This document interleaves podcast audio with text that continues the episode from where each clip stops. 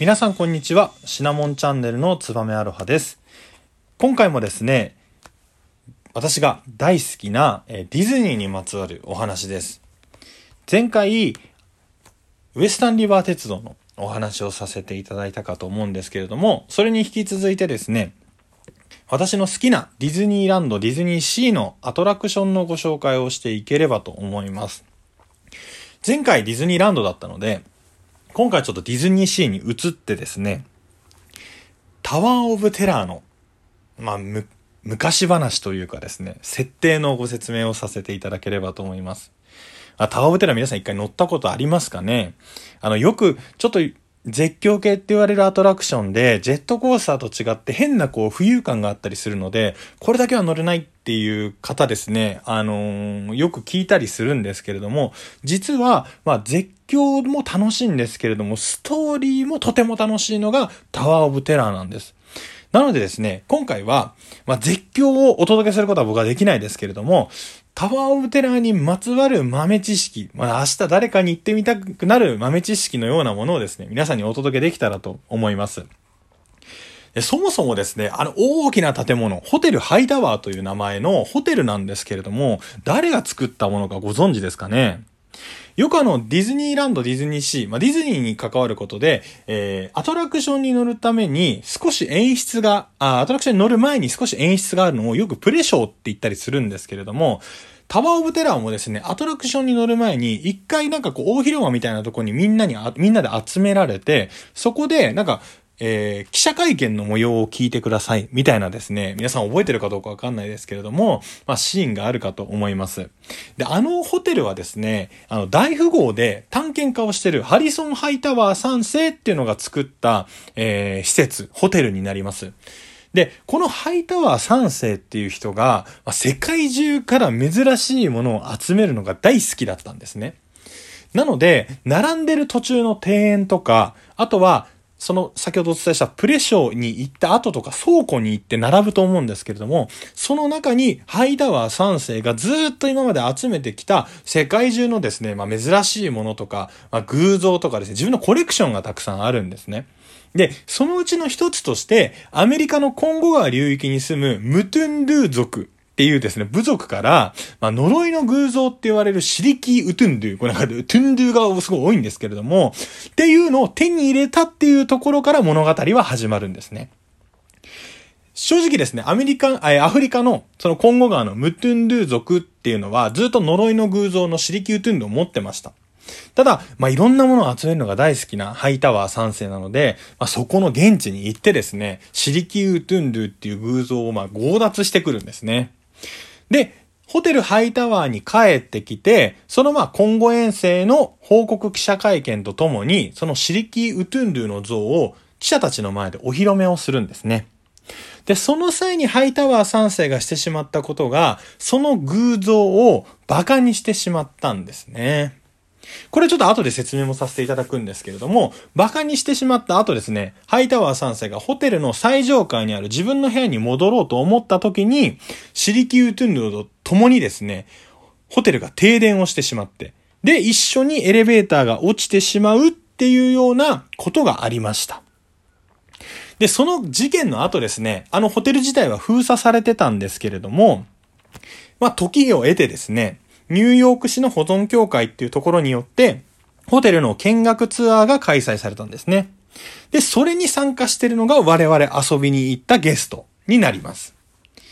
まあ、なのでですね、簡単に言うと呪いのホテルに、まあ、我々が見学しに行ってる。で、その呪いのホテルには、昔偶像を持ってきて、馬鹿にして、エレベーターと共に落下して失踪した、まあ、曰く付きのホテルに遊びに行ってるっていうような、まあ、前振りというかですね、設定があるんですね。なのでですね、簡単に言うと、あの上下っていうのは、エレベーターの動きなんですね。エレベーターが暴れ出してる。ただ単にあれは上下してるアトラクションじゃないんです。エレベーターが暴れ出してるっていう、まあ、アトラクションになってます。でですね、ちょっとさっきご説明したシリキーウトゥンドゥを、えー、持ってる人が守らなけれ守らなければいけない掟っていうのがあります。このそもそもシリキー・ウトゥンドゥっていうのは、スワヒリ語で災いを信じようっていう意味の偶像になります。で、掟というのがですね、まず崇拝すること、燃やさないこと、え閉ざされた場所にしまわないこと、おろそかにしないこと、馬鹿にしないこと、他人に渡さないこと、放置しないこと、そして何より恐れることっていう8つの決まりがあるんですね。めちゃくちゃ大事にしないといけない偶像なんです。でですね、ハイタワー3世は記者会見の場でですね、この8つの起きて全てを破っちゃうんですね。なので、簡単に言うと、その偶像のたたりで、偶像が暴れ出してエレベーターが定規をすると。で、もうさすがにですね、まあもうその偶像はいないだろうっていうところで、エレベーターで最上階のホテルハイタワー3世の部屋まで、えー、行きます。するとですね、まあ幻で、その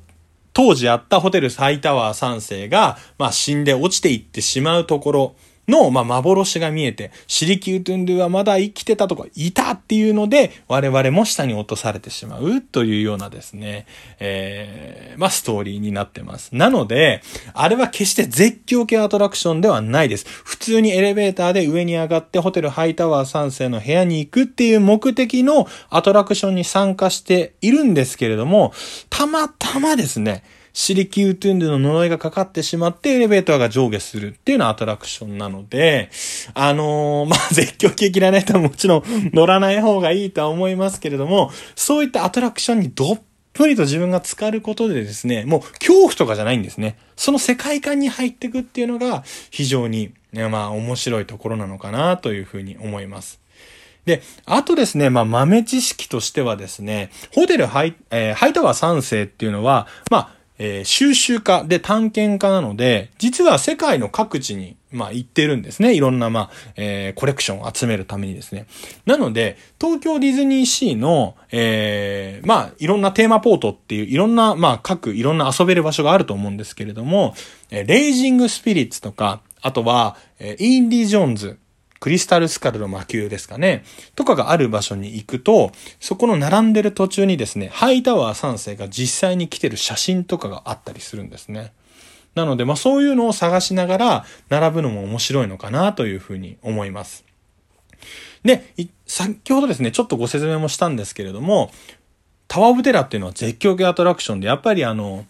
学生とかが好きなんで、並んでる時間って、まあ今コロナの問題で、あの、中に入ってる入園者は少ないですけれども、並んでる時間非常に長いですよね。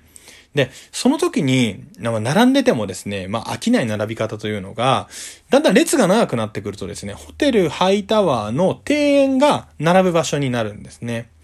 で、その中にですね、かなりたくさんの偶像っていうのがあります。